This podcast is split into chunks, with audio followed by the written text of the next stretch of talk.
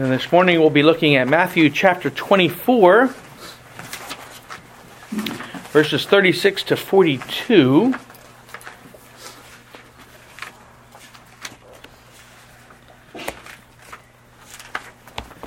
I want to begin reading at verse uh, 29 and read through verse 42.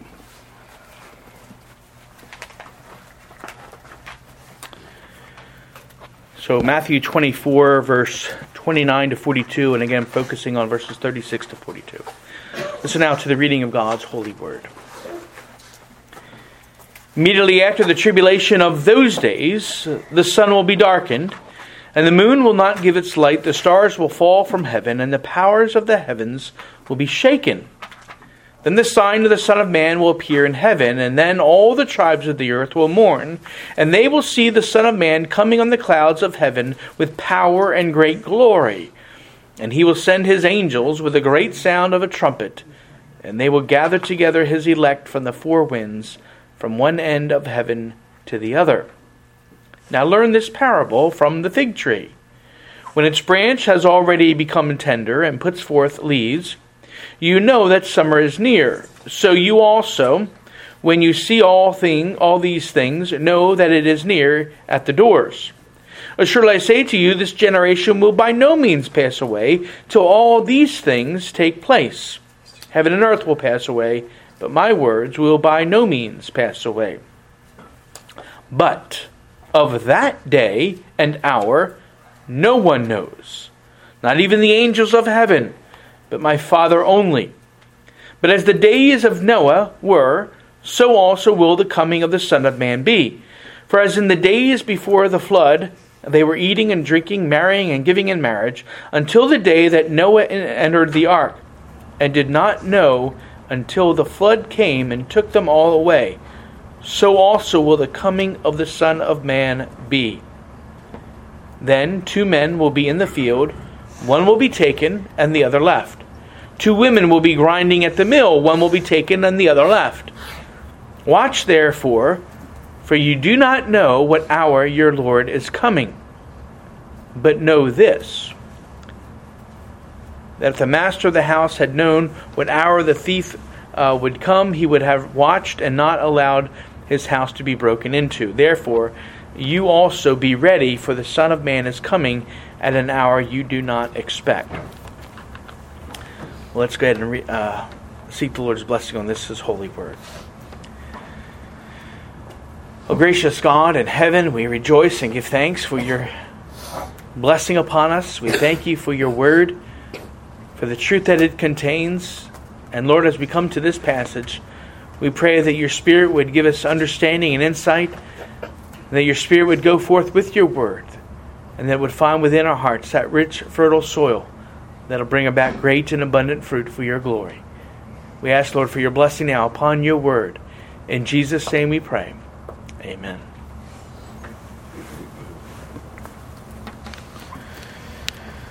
April 6th, 793.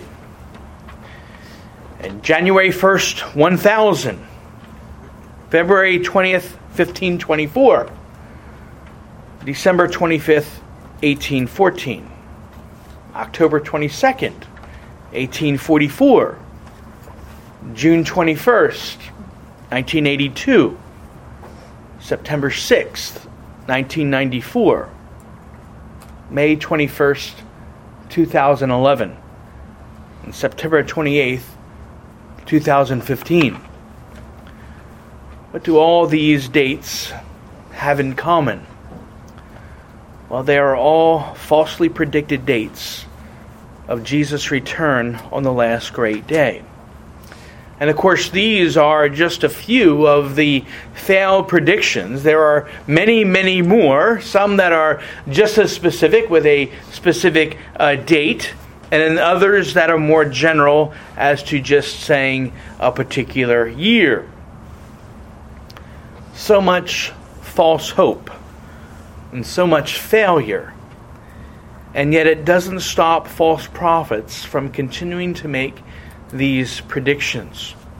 And all this, of course, despite a passage that we have before us this morning that couldn't be more clear.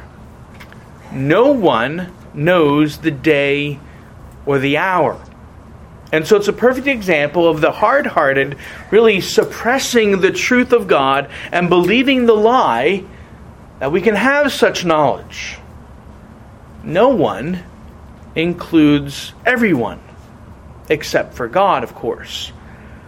But make no mistake, though no one knows the day or the hour, the day, the last day, the day of Christ's glorious return and the end of the age is indeed coming, and so we ought to be ready and on the alert. Well, this is what we consider in this next portion of the Olivet Discourse.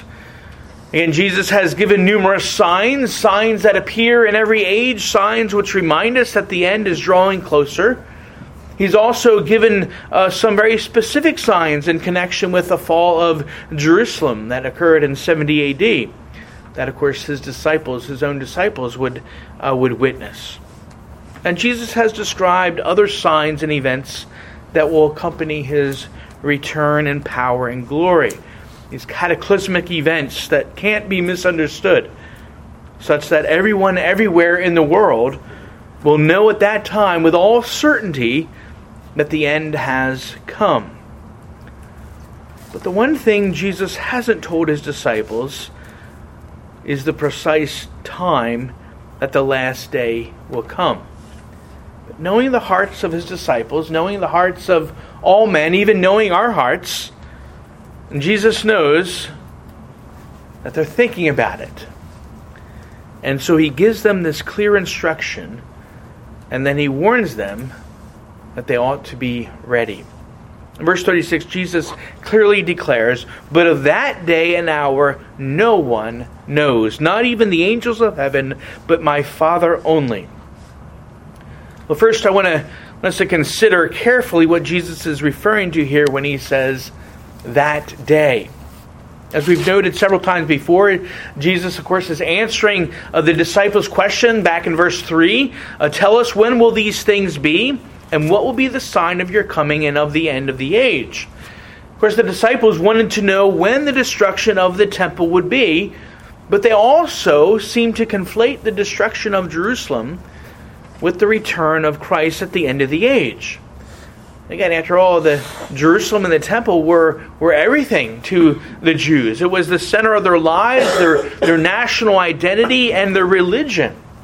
And so, if something were to happen to the temple and to the beloved city of Jerusalem, well, then it would certainly seem to them as though it was the end of the world. But throughout the Olivet Discourse, Jesus has been careful to distinguish between the two events. Now, they're related in the fact that the judgment of God upon the Jews for rejecting Jesus and putting him to death will be a precursor to the final judgment to come upon the whole world at the end of the age. But again, the two events aren't the same.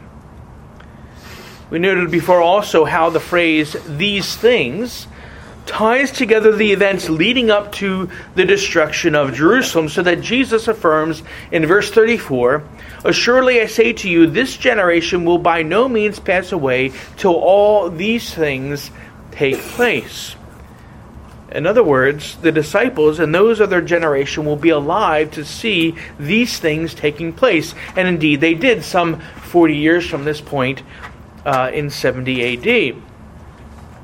But the two times that Jesus speaks specifically about his return in power and glory and the end of the age, he makes a very clear distinction. First, back in verse 29, he says, Immediately after the tribulation of those days, the sun will be darkened, and the moon will not give its light, the stars will fall from heaven, and the powers of the heavens will be shaken. In other words, after the tribulation of the events of 70 AD, and after the tribulation of wars and disasters and uh, per- persecutions and suffering that will happen in every age, only after those things will the cataclysmic signs of the end be witnessed by those who are alive at that time. Well, then, the second time that Jesus specifically addresses his return at the end of the age is here in verse 36. But of that day and hour. Now, the word but here is a strong adversative, and it marks a distinct change from what's come before. In this case, Jesus is making a distinction from all these things in verse 34. And of course, the distinction is further strengthened by the word that, which speaks of a very specific day as opposed to the general those days back in verse 29. And so that day is emphatic. It's the day when all things will come to culmination, the day to end all days, even the last day. And so in these verses, Jesus is clearly referring to his return in glory at the end of the age and not to the fall of Jerusalem in 70 AD or any day after that, except, of course, for that very last day. In verses 29 to 31, Jesus had already described the clearly visible signs, right, the great cataclysmic events that would accompany that day. Where there be sudden worldwide darkness, followed by the revelation of, of Jesus in power and glory with a, a great flash of light all around the world, all at the same time. And then the parable of the fig tree in verse 32 showed that judgment was coming. First, it was coming in 70 AD upon the Jews for the rejection of Jesus, the Messiah, and they're putting him to death. And then the coming of judgment at the end of the age as Jesus comes as the righteous judge of all the earth. So, this last day has been appointed by God. It's clearly coming on a certain day at a certain hour at some point in the future. We know it's coming. But the specific day or hour in which it will come, Jesus affirms no one knows. Not even the angels of heaven, but my Father also, only. Again, no one here means no one. It's all inclusive of all mankind. Not you, not me, not the apostles, not the reformers, not a monk in some far off monastery somewhere, not some cult leader, and not some false prophet deceiving people with their false predictions on the radio, on TV, on their YouTube or Facebook live stream. No one knows. They don't know the day, they don't know the hour, and no, they don't even know the month and the year. And some have tried to wiggle in that direction. Beloved of God, if someone, anyone, claims to tell you, to, claims to know the time of Christ's return, and even if they do so in the vaguest of terms and, and they try to hedge their prediction with something like, well, it's a possibility, we can't know for certain, but I really think this is when it's going to happen. Well, the very fact that they're speculating on something that God hasn't revealed puts them in foolish and sinful territory. And so, if someone claims to have such knowledge, or if someone claims to have broken some kind of secret code found in the scriptures, then you ought to simply run the other way and run quickly. Because chances are they're a false prophet, they're a deceiver, and very often they're a crook, really looking for a way to profit off the ignorant, undiscerning masses. And so don't be among those numbered. Jesus states it very clearly. Of that day and hour, no one knows. In fact, Jesus says not even the angels know. And the angels, of course, we know they serve and minister in the very presence of God. Not even the angels or the, those in the whole heavenly host know the day or the hour. Now they're going to find out and they'll know before we know. They'll find out when uh, God gives them the command to go forth and to gather the elect from the four corners of the earth. That'll be their indication that, okay, it's happening. God hasn't revealed it to them. And so it's just one big secret. And we need to be content with that. We need to be content with what God has revealed. We need to be content with what God has not revealed. God alone knows the appointed time. Now, the implication of Jesus' statement here is that he doesn't even know. In fact, in Mark's gospel account, Mark records these words of Jesus in Mark 13, verse 32. But of that day and hour no one knows, not even the angels in heaven, nor the Son, but only the Father. So not even Jesus knows the day and the hour of his return. At least he didn't at that time. He does now, now that he has ascended to glory to sit at the right hand of God the Father. He knows now. He knows when he's coming back. But at this time, he did not know. Now, some will look at this passage and they'll say, ah, see, Jesus didn't know everything, so he must not truly be God if he doesn't know something that God knows. and so they'll use this to deny the divine nature of Jesus, saying, okay, this just proves that he was just a man. He a great man, he was a great prophet, but he wasn't God. He was just a man because he didn't know these things. But the fact that Jesus, in his human nature, doesn't know when he will return doesn't mean that he wasn't truly God. No, Jesus, the Son of God, as part of his humiliation, and in order for him, for God to become man, well, of course, he had to limit himself in certain ways. He limited, himself with a human body, and so that he could only be in one place at a time. He limited himself with his body in the sense that, that he would hunger, he would thirst, that he would be tired, and that he would even be tempted, even as we are, so that he could identify with us in our sin and misery. And yes, he even limited himself in relation to his knowledge, so that he could truthfully answer the questions of the disciples. And so they couldn't charge him later. Well, you never told us, you never warned us, you knew this and you didn't tell us. No, he has already said to them, I'm telling you these things beforehand so that you know. He's telling them everything that he knows. God had purposed that the time of the end wouldn't be revealed to anyone until it occurred. But why would this knowledge be kept from Jesus' disciples and even from us? Well, there are several reasons. The first is that the Lord wants us to trust Him to trust Him that He's revealed to us everything that we need to know about ourselves, about Him, and about how we're to serve and, and glorify Him. He's revealed that the last day is coming. And so we need to just simply trust Him that it surely is coming. Secondly, He knows our sinful human nature. He knows that if we knew the precise day and hour, well, then we'd very likely live our lives recklessly until the day drew closer. But He's called us to live holy and righteous lives, to serve Him in all that we do. He doesn't want us to be slack in how we live our lives. He wants us to be faithful, to follow His commands, and to glorify Him. And He doesn't want us to be filled with great fear and anxiety as the day approaches.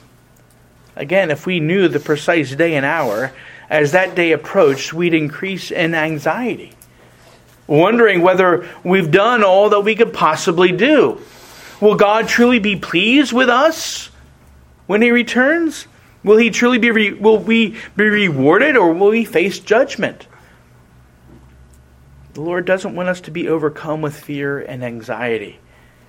He wants us to be wise and He wants us to be ready and prepared, which is why He's revealed what He has. But He doesn't want us to be fretting as the last day approaches, because this too would be a distraction from what He has called us to do. And so it's for, it's for, good reason that the Lord hasn't revealed to us the precise day and hour. And to illustrate some of these concerns, Jesus now turns to an Old Testament example or comparison uh, of coming judgment. Verse 37 But as the days of Noah were, so also will be the coming of the Son of Man. So Jesus mentions Noah because during Noah's day was the last time that God's judgment came upon the whole earth. When the flood came upon the earth. And this judgment came because mankind had become exceedingly wicked. Fact, the Lord gave this assessment in Genesis 6, verse 5. This is before the flood. He says, uh, The Lord saw that the wickedness of man was great in the earth, and that every intent of the thoughts of his heart was only evil continually. Because of this, God had purpose to bring a cataclysmic flood upon the earth as a judgment. But God abounded with grace and mercy. And so he also purposed to save Noah and his family that they might start anew. So God called Noah and he charged Noah to build the ark. Now we don't know uh, how long it took Noah to build the ark, uh, but the ark was huge and, and it was likely only Noah and his sons that were working on it. And God only told Noah, though, that he was going to destroy the earth. He never told him when it was going to happen until seven days before it started to rain, is when God told him, Look, seven days from now, the flood's coming. And so Noah, his family, and the animals God had instructed entered the ark, and the Lord himself shut them in. And then the flood waters came upon all the earth and all flesh, all living things, both man and beast, that were upon the earth died. God's judgment had come. There's another aspect to this comparison that Jesus makes, as we see in verse 38 and 39. So while Noah was working on the ark, and again, this would have been a, a witness and a warning to those around him who saw him. Uh, the, so even by building the ark, Noah was, was witnessing to this judgment to come. But what was everyone else doing? They were just going about their life as usual. They were eating, drinking, marrying, and giving in marriage. Now, there's nothing wrong with these things, they're good things to pursue. But they were pursuing them as an end in themselves. That is, living life to the fullest without any regard to God, their Creator.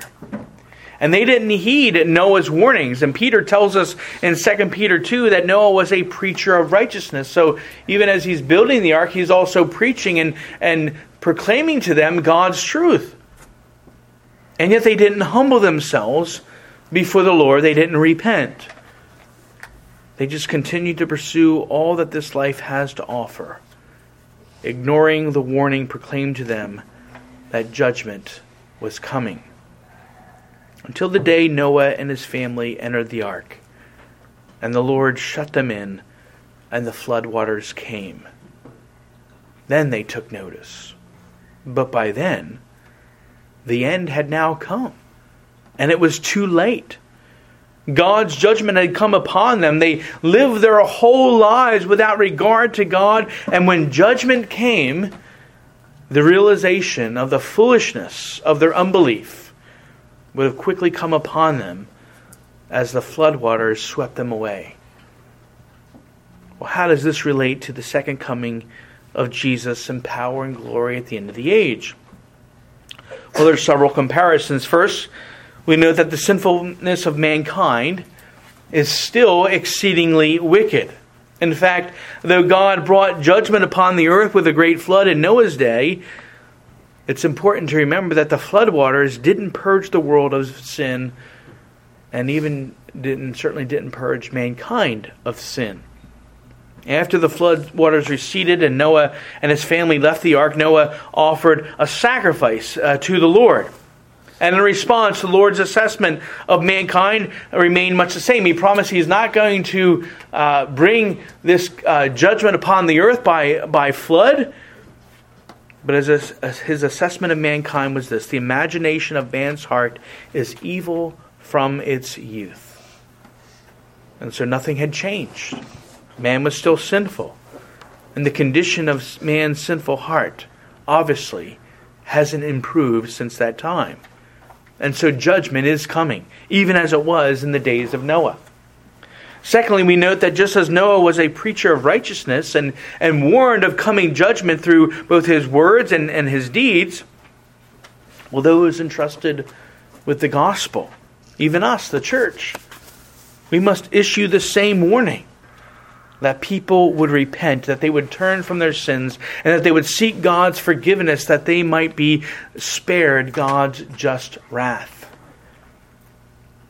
And though we're confident that those whom the Lord has graciously appointed to salvation will hear our message and come to faith in Christ, we know that many will not come. And they will not only ignore our warnings, but they will mock us and perhaps even persecute us because of the message that we proclaim. People will simply carry on their lives all around us, living with no regard to God, their Creator. Their foolish hearts will be hardened just as they were in the days of Noah. And we see a third comparison in the suddenness of God's judgment. Again, the picture is people just carrying on one day to the next, eating, drinking, marrying, giving in marriage, and they're pursuing their own heart's desire and their own sinful lusts. And then suddenly, back in verse 29, the sun will be darkened, and the moon will not give its light. The stars will fall from heaven, and the powers of the heavens will be shaken. Then the sign of the Son of Man will appear in heaven, and then all the tribes of the earth will mourn. And they will see the Son of Man coming on the clouds of heaven with power and great glory. So they're carrying on in their lives, and then suddenly, Jesus will come. He will come in power and glory. But again, at that time, when He comes, and even when, it, when it's time when everything gets dark, it'll be too late for them. And they'll mourn because the judgment against them for their sin and unbelief has now come. They won't be ready. They won't be prepared. The last day will come swiftly. It will come without warning, and when it comes, it'll be too late. Indeed, the only warning they'll have is the warning proclaimed by the church to repent and believe the gospel, for the kingdom of God is at hand. Beloved God, what a great challenge and responsibility given to us. And may we be faithful to proclaim this warning, because when the end comes, that's it. But again, Jesus is sharing these things with his disciples and with us so that we might be ready and prepared for that last day. So that when the day comes, that we can be comforted with great hope and assurance, even as Noah and his family were comforted when they entered the ark and were preserved from destruction. We catch a glimpse of this in, in verses 40 and 41. The two men will be in the field, and one will be taken and the other left. Two women will be grinding at the mill, one will be taken and the other left. Now, there's some disagreement about who is who in these verses. That is, who's taken and who's left. Is the imagery of the righteous being taken and the wicked being left behind? Well, when we consider what Jesus said earlier about the angels being sent forth to gather the elect, that certainly may be the case. But if we're still in the context of Noah, well, the righteous were the ones who were actually left behind, preserved on the earth in the ark, and the wicked were the ones who were taken away in the floodwaters of God's judgment. So either way, it works. And honestly, it doesn't really matter. Because the point that Jesus is making here is that there's going to be a separation. A separation between the righteous and the wicked. The righteous and the wicked, of course, live amongst one another in the world. In our, in our workplaces, we live among the wicked. In our schools, in the grocery store, even, yes, even in the church. And when the last day comes, one will be taken and the other will be left. The sheep will be separated from the goats. The wheat will be separated from the chaff. The just will be separated from the wicked. Beloved of God, this is our great hope. That on the last great day, when our precious Savior appears, we who trust in the Lord Jesus for salvation will be separated from the sin and the sinners of this world. We'll be taken and preserved from God's judgment as we're safely guarded in Christ even as Noah and his family were guarded and protected in the ark. And we'll begin our new and eternal life in the glorious presence of our great God and Creator. What a great comfort for us. And what a great hope for us to look forward to. But Jesus issues another warning in verse 42. Watch therefore Watch therefore, for you do not know what hour your Lord is coming. And so you must keep watch. You must be alert and ready, since you don't know when that day will come. Now, how can you be ready? Well, Jesus is going to proceed from this point to demonstrate in several parables that will uh, close out the Olivet Discourse, and which we'll, Lord willing, cover in the next couple of weeks. But for now, you know you can be ready for the last great day if you would even now first humble yourselves before God and repent of your sins and trust in Christ alone for your salvation. You must believe the gospel and you must trust that what Jesus accomplished on the cross was for you, for your sins, for your forgiveness, to give you everlasting life. And you can be ready for the last day by living your life now, not for yourselves or for your own vain pursuits, but for God's glory. Seeking to love and serve Him first and foremost and glorify Him in all you do by keeping His commandments and loving your neighbor as yourself. You should live your life always ready for Christ's return. But this doesn't mean you just sit around doing nothing until he comes. No, not at all. Being ready and watchful also means that you must keep busy doing what the Lord has called you to do, not only generally in, in serving Him, but specifically in being a faithful witness to those around you. Even as Noah was a preacher of righteousness to his generation to warn others of the judgment to come, calling them to repentance, and sharing the hope of the gospel with them, that they too might be saved, that they too might be ready when Jesus comes again in power and glory on that last day. Beloved of God, you don't know when Jesus will return. No one knows. So you ought to be ready you ought to be ready by living your life to the glory of God alone each and every day. Let's pray.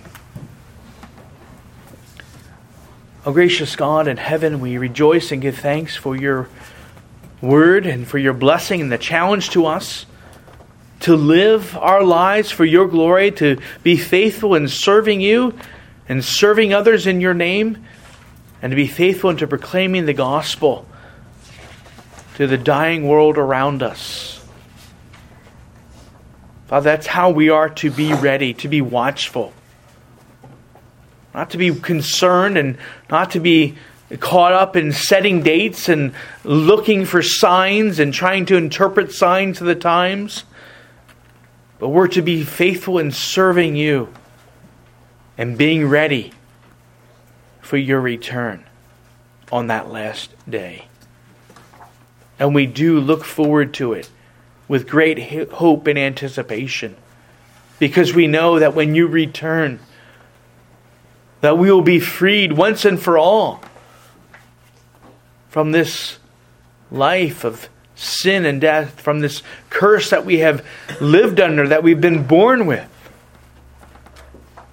and that we will be in your glorious presence forever and ever and ever, where there is fullness of joy. And so, Father, we just praise you and thank you that you would be with us and help us in these things, that you would equip us as individuals and as a congregation to be faithful into proclaiming the gospel, and that your guiding hand would be upon us as we seek to serve you and to glorify you. We pray these things in the name of the Lord Jesus Christ. Amen.